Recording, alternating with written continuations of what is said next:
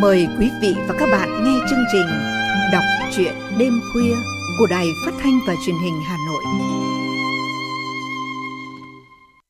Thưa quý thính giả, trong chương trình đọc truyện đêm nay, mời quý thính giả cùng lắng nghe truyện ngắn Mưa rửa đền của nhà văn Đỗ Hàn. Đây là một trong những truyện ngắn thể hiện được phong cách và bút pháp của ông. Từ một truyền thuyết cụ thể, từ một câu chuyện với không gian hẹp, nhưng tác giả đã khái quát, mở rộng hướng đến nhiều vấn đề mang giá trị cuộc sống. Kính mời quý thính giả lắng nghe.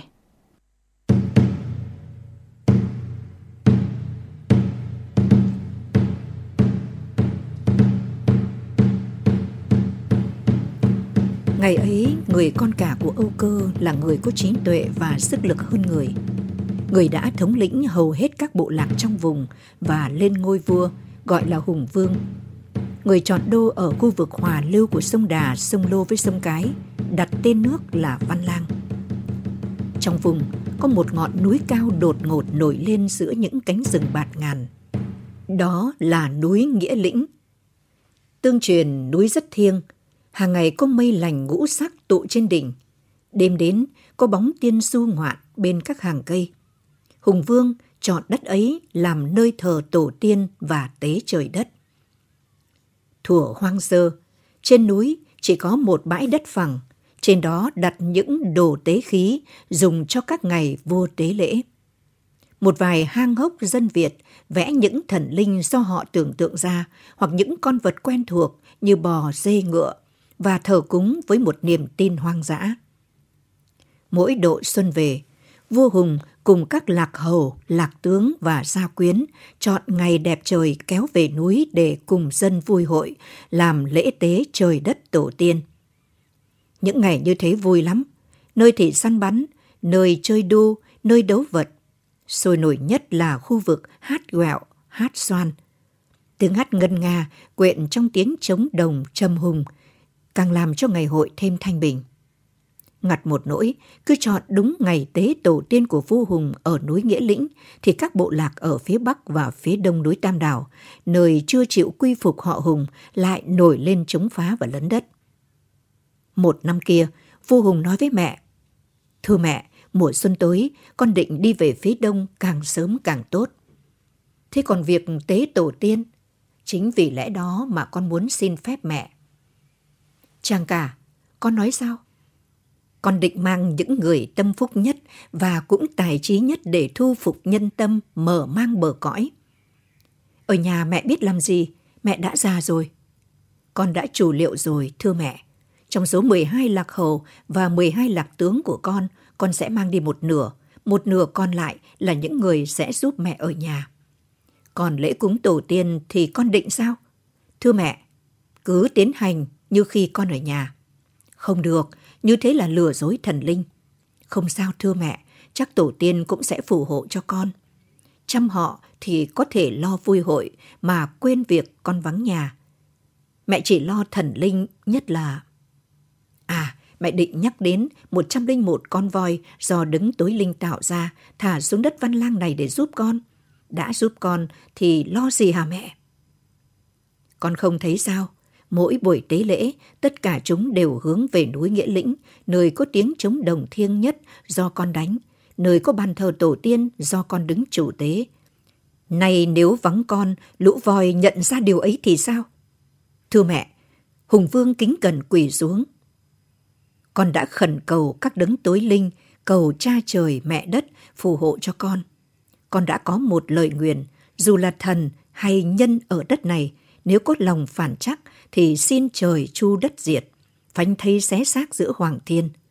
Lời thỉnh cầu của con đã được chấp nhận. Nếu con xa nhà có điều chi bất chắc, xin mẹ cứ thỉnh lại lời con như thế này, thế này. Hùng Phương thấp giọng, nhưng mà xin mẹ chỉ khi nào nguy cấp mới dùng đến. Chẳng cả, mẹ rất lo. Xin mẹ vững tâm, chắc con đi cũng không lâu đâu. Ừ, mẹ mong con sớm trở về. Thế là gần đến ngày xuân, Hùng Vương chọn lạc tướng, lạc hầu, điều binh mã nhằm phía núi Tam Đảo xanh mở thẳng tiến. Bà Âu Cơ ở nhà, lòng bộn bề trăm mối. 49 người con trai của bà đều đã an bề gia thất, trông nom dân Việt ở từng vùng khác nhau – Chỉ những khi có việc lớn hoặc hoạn nạn mới hợp nhau lại giúp anh cả. Trong số 12 lạc tướng lạc hầu ở nhà giúp bà, cũng có ba người con của bà. Biết chọn ai đây thay hùng vương tế tổ tiên. Bà chợt thoáng chút lo lắng khi nghĩ đến lạc tướng Lương Ám. Người này là tộc trưởng của một bộ lạc phía tây nam kinh đô.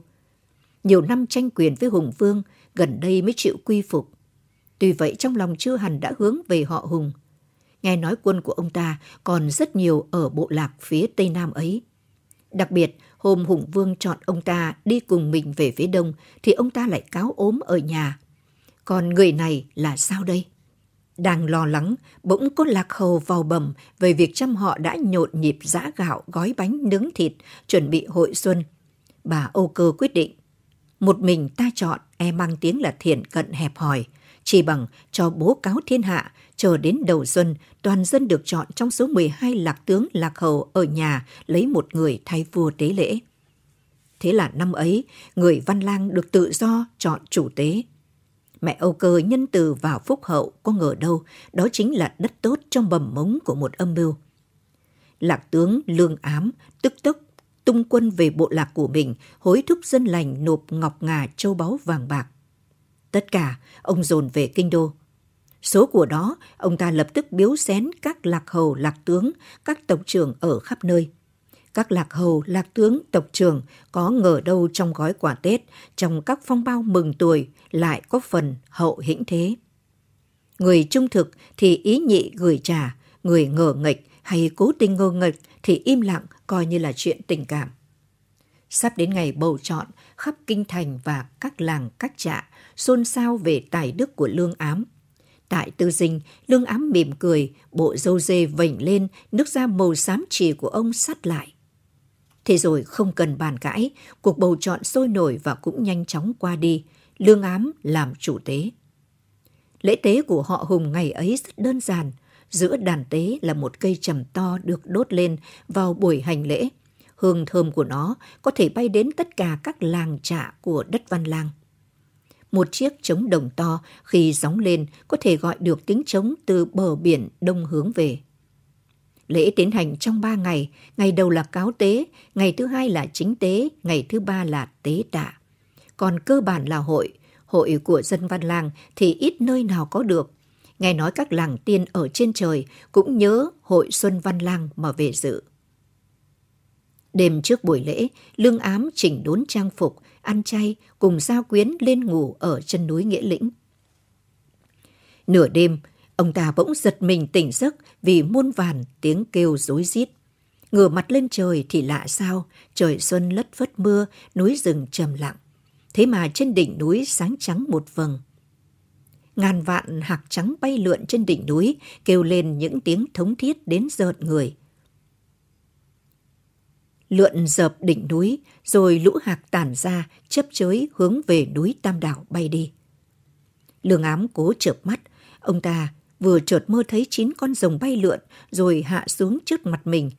Thì bỗng, dầm dầm, trời long đất lở, rừng núi có hàng vạn binh mã đổ về.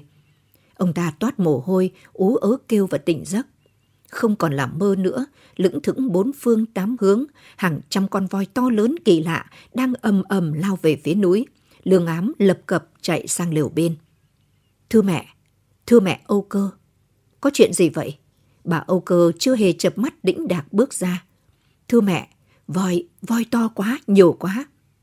À, đó là một trăm linh một con voi do thần núi thần rừng cho về phụng lễ của họ Hùng. Mọi năm, đến sáng mai nó mới về. Sao năm nay nó lại về sớm thế? Hay là... Hay là sao thưa bà? À không, ông mới về kinh thành nên không biết đó thôi. Lũ voi này chúng hiền như đất, chỉ khi có binh đao mới dữ dội khác thường. Lương ám bớt run nhưng bậm môi ngẫm nghĩ. Vương khí họ hùng còn khá lắm đây. Ông ta trao mày lo lắng. Buổi sáng hôm sau trời quang mây tạnh, trăm họ đã tề tiệu đông đủ. Lương ám bước lên đàn tế, tiếng trống đồng hùng tráng vang lên.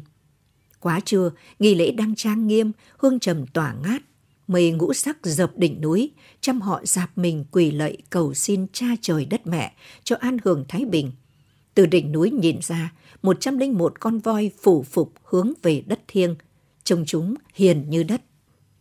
Bỗng ở phía tây nam, một con voi được vùng dậy, dậm chân lắc mình và ré lên. Nó phát hiện ra điều gì nguy hiểm, con voi tung vòi, vật cây rừng, xăm xăm, thẳng hướng ngược với núi Nghĩa Lĩnh lao đi. Con voi cái nằm cách đó không xa, thấy con đực đang chạy về hướng sông cái. Nó vụt đứng dậy gầm lên dữ dội. Cả buổi lễ xôn xao. Lương ám cho nổi trống đồng, 99 con voi phủ phục quy lễ. Riêng con voi cái cứ xoay xòa ngang dọc, nó gầm lên, nó chạy ngược, đảo xuôi tìm con voi đực bạn đời của nó. Lương ám thấy không thể tiến hành buổi lễ được, đành phải chạy đến bên mẹ Âu Cơ. Người mẹ hiền từ, bỗng trao mày. Không ngờ, điều ta lo lắng lại là thật. Ông cho nổi hồi chống đồng linh thiêng lên.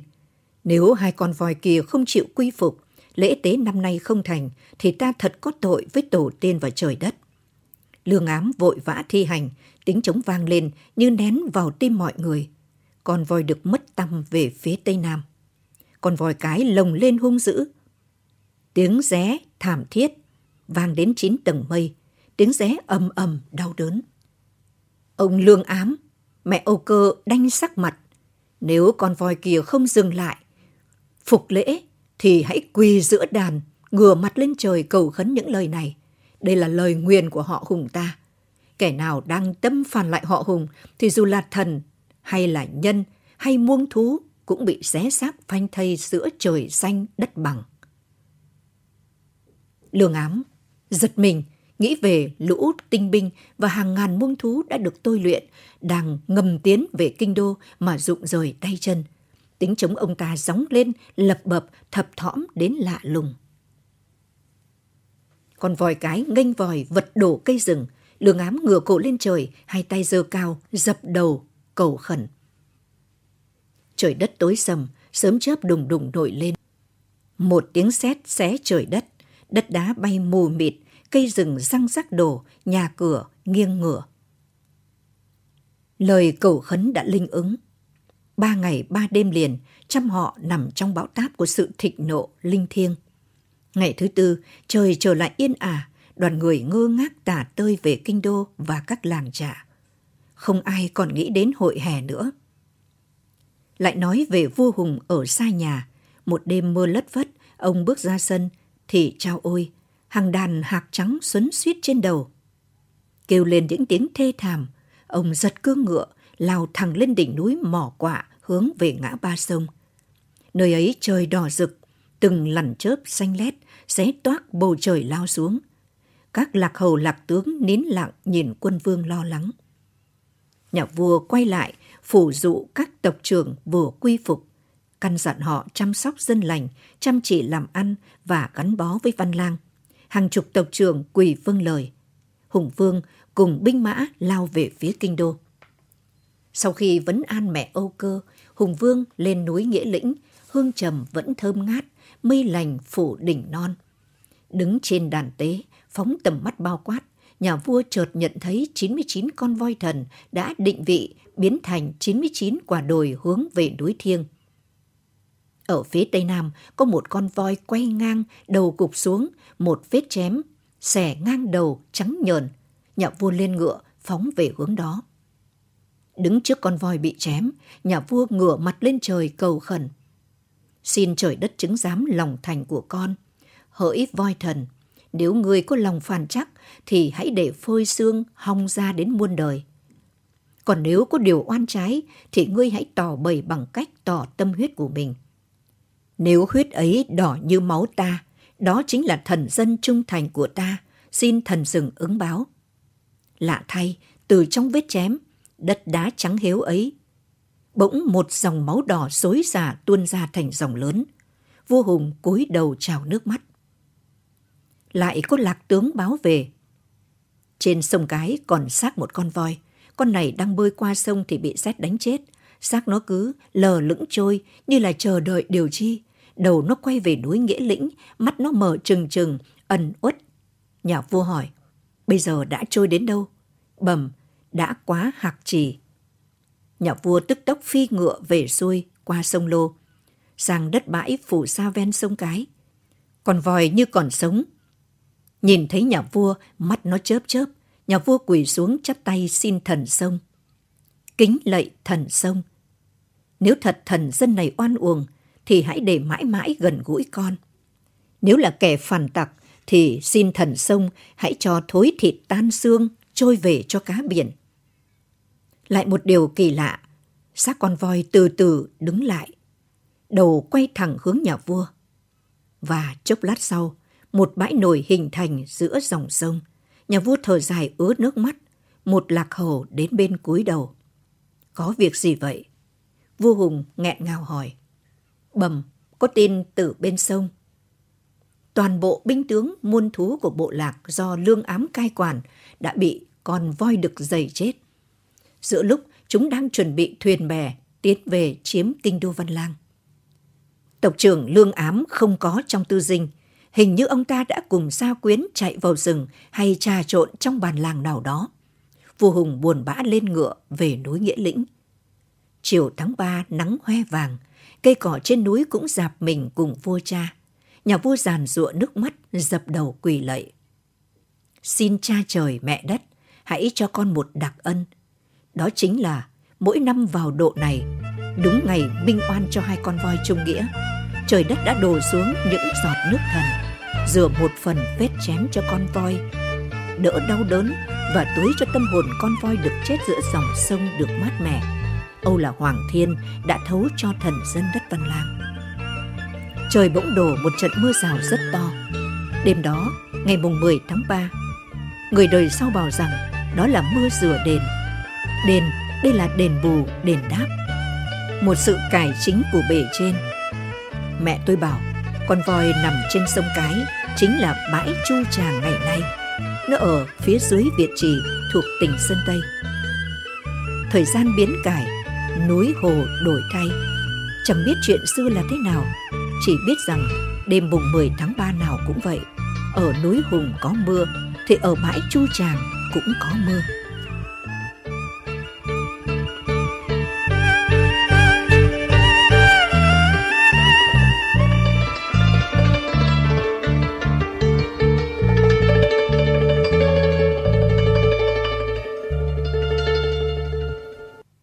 Tiếp nối chương trình đọc truyện đêm nay, mời quý thính giả cùng lắng nghe truyện ngắn Mùa xuân dịu ngọt của nhà văn trẻ Vũ Thị Huyền Trang qua giọng đọc của Kim Yến. Năm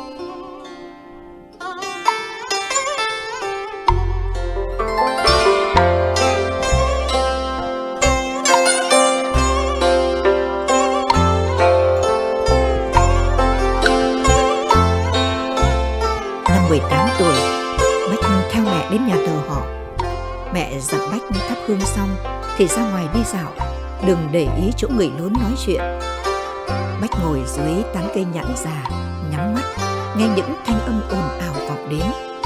Trong nhà, các cụ bô lão ngồi trên tràng kỷ thì nhau chất vấn mẹ anh. Bà nội khóc bảo, tôi chỉ có duy nhất một đứa con trai. Chẳng may nó mệnh yểu mất sớm, giờ còn mỗi đứa cháu đích tôn. Chị lại định để nó đi xa tận đầu tận đâu. Thử hỏi tuổi già này biết nương tựa vào đâu.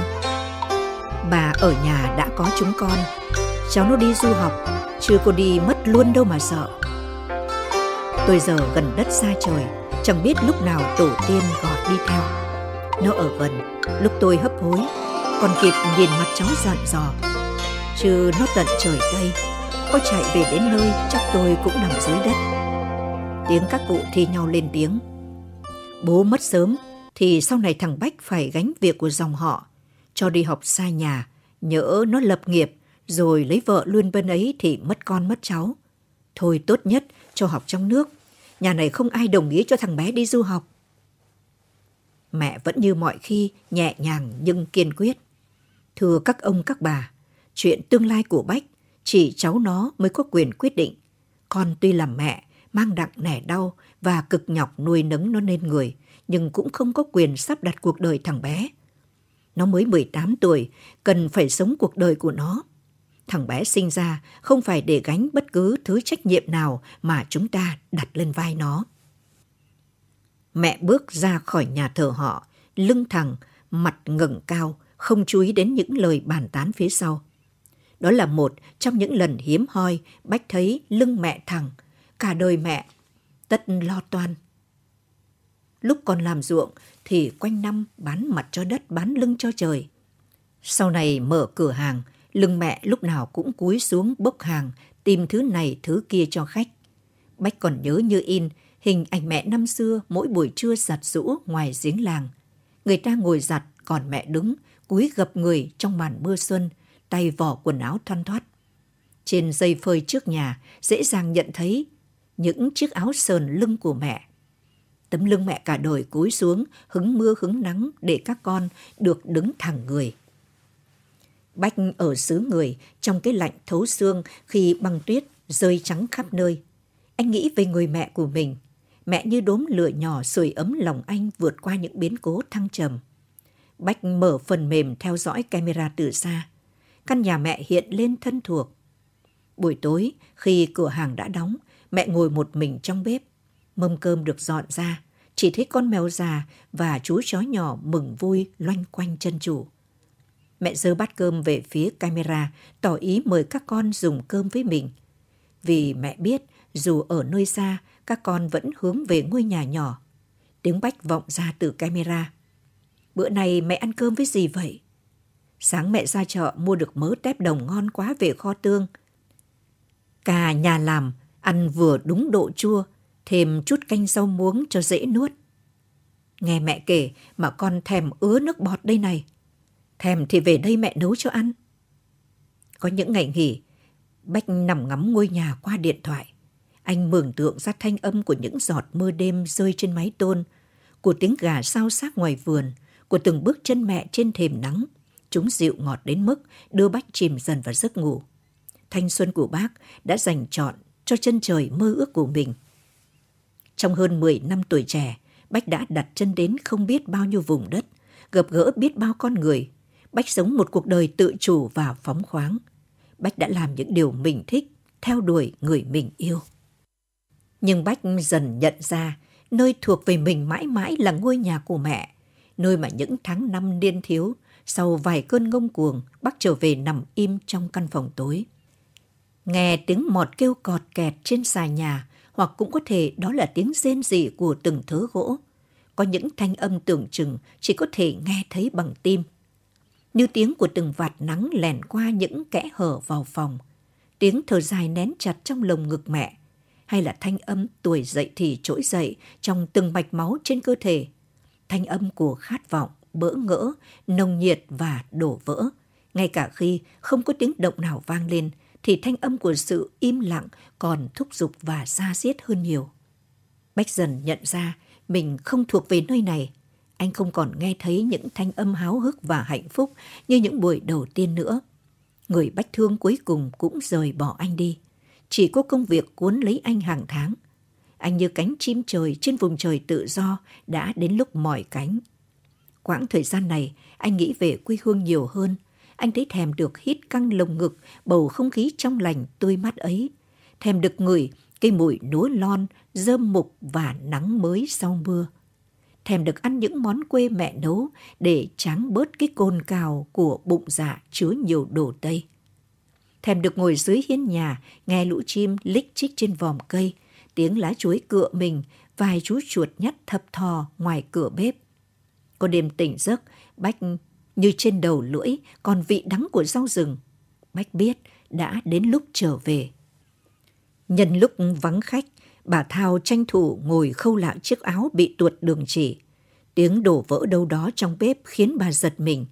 Chắc là con mèo nhỏ lại đùa nghịch làm vỡ thứ gì. Bà lầm bầm, đứng dậy đi vào bếp. Từ khi ba đứa con đi xa, nhà ít dần tiếng động. Ban ngày, Khách vào ra mua bán nói cười khiến bà quên đi cảnh sống đơn độc một mình. Nhưng đêm đến, nếu không có chó mèo khua khoắng, ngôi nhà sẽ chìm sâu trong tĩnh lặng. Thằng út thuê người lắp camera khắp nơi trong nhà, từ cửa hàng đến phòng ngủ. Nó nói để con ở xa. Mở ra là được thấy khắp ngõ ngách trong nhà, biết được mẹ đang làm gì, ăn gì. Như thế con mới thấy được, gần ngay bên mẹ. Cái camera bé tí treo mãi trên tường, nhưng bà thấy lưng mình luôn ấm vì biết rằng các con vẫn dõi theo mình, nhỡ con đau ốm ngã ra đấy, còn có ánh mắt ngó qua ngó lại, dù bà biết các con bận trăm công nghìn việc. Từ ngày lắp con mắt thần, bà không còn dám ngồi khóc một mình, bà làm gì cũng cố gắng hoạt bát vui vẻ để các con nhìn thấy yên tâm. Thì thoảng, bà còn rủ hàng xóm sang hát hò hoặc nấu nướng vui vẻ. Có khi cái chân dở chứng đau nhức, bà vẫn gắng đi lại bình thường. Đến bữa, cũng không còn một nồi một bát mà dọn mâm ăn uống đàng hoàng. Bà trồng thêm nhiều hoa, kết giao thêm bạn bè. Những bộ quần áo mới các con gửi về bà cũng lôi ra mặc. Nhiều lúc ngồi mở tivi nói oang oang, nhưng tâm trí bà đã chìm vào kỷ niệm. Bà nhớ lại những năm tháng nhà còn đông đủ, khi chồng bà còn sống, ba đứa con còn nhỏ. Nhà tuy nghèo khó nhưng đầm ấm yên vui. Từ ngày chồng mất vì bạo bệnh, mọi gánh nặng dồn lên vai bà. Bà xoay sở vốn liếng, mở quán tạp hóa buôn bán nuôi con. Nhờ trời thương, người thương mà quán ngày càng thêm đông khách. Nhờ đó mà mấy đứa nhỏ được học hành tử tế bằng bạn bằng bè. Các con biết thương bà vất vả nên đứa nào cũng cố gắng học thành tài. Rồi đứa lớn ra trường, có công ăn việc làm lại phụ mẹ nuôi đứa bé. Nhiều lúc ngẫm lại quãng đường đã đi qua, bà không khỏi ngậm ngùi. Bà thường ngồi ngoài hiên ngó ra đường, thấy xe cộ chạy qua. Bà tự hỏi, họ đang về nhà hay đi xa? Bà lại ngồi nhớ con nhớ cháu. Mới nửa tháng trước, nhà còn đông vui vì con gái con rể dẫn cháu ngoại về ăn Tết.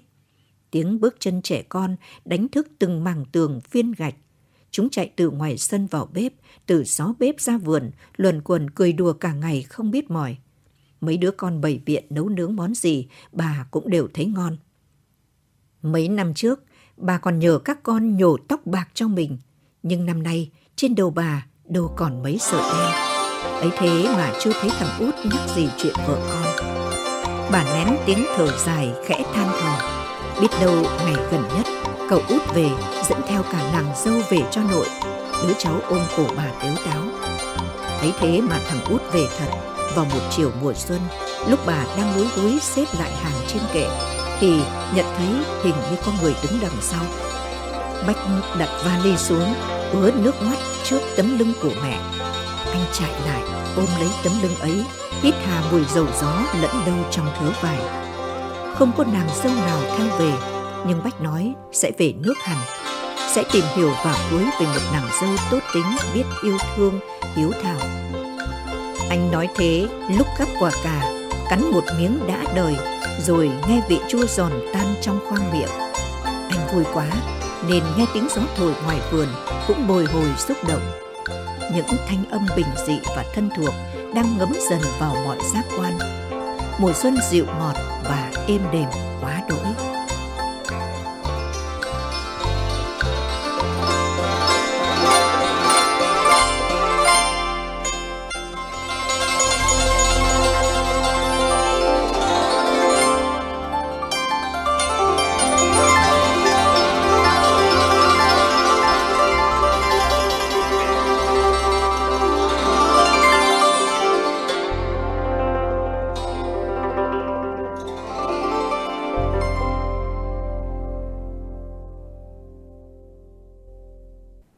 Quý thính giả vừa lắng nghe chuyện ngắn Mùa xuân dịu ngọt của nhà văn trẻ Vũ Thị Huyền Trang.